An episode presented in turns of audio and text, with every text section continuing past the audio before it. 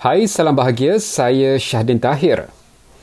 Kerajaan sedang menimbang untuk beri kebenaran kepada orang ramai pulang ke kampung atau pulang dari kampung ke tempat kerja. Menurut Menteri Pertahanan Datuk Seri Ismail Sabri Yaakob, mereka yang ingin berbuat demikian boleh buat permohonan bermula 25 April ini.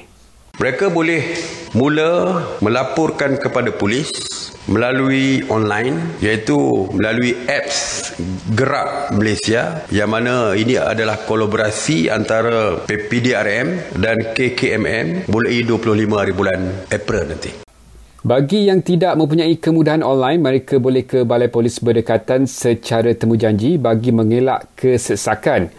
Namun beliau tegaskan perkara ini masih di peringkat perbincangan dan tiada jaminan ia akan dilaksanakan. Dalam perkemalan, Datuk Seri Ismail Sabri umumkan lebih 860 individu ditahan kerana ingkar PKP semalam.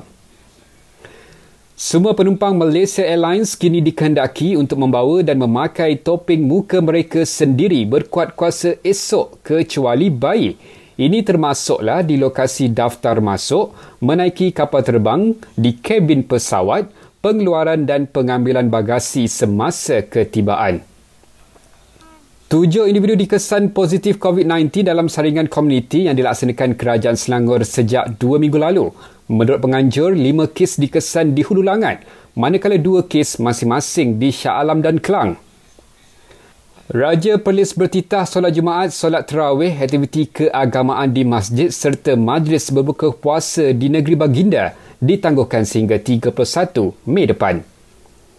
Dan akhir sekali ini peringatan untuk anda kerap cuci tangan, amalkan penjarakan sosial 1 meter dan duduk di rumah.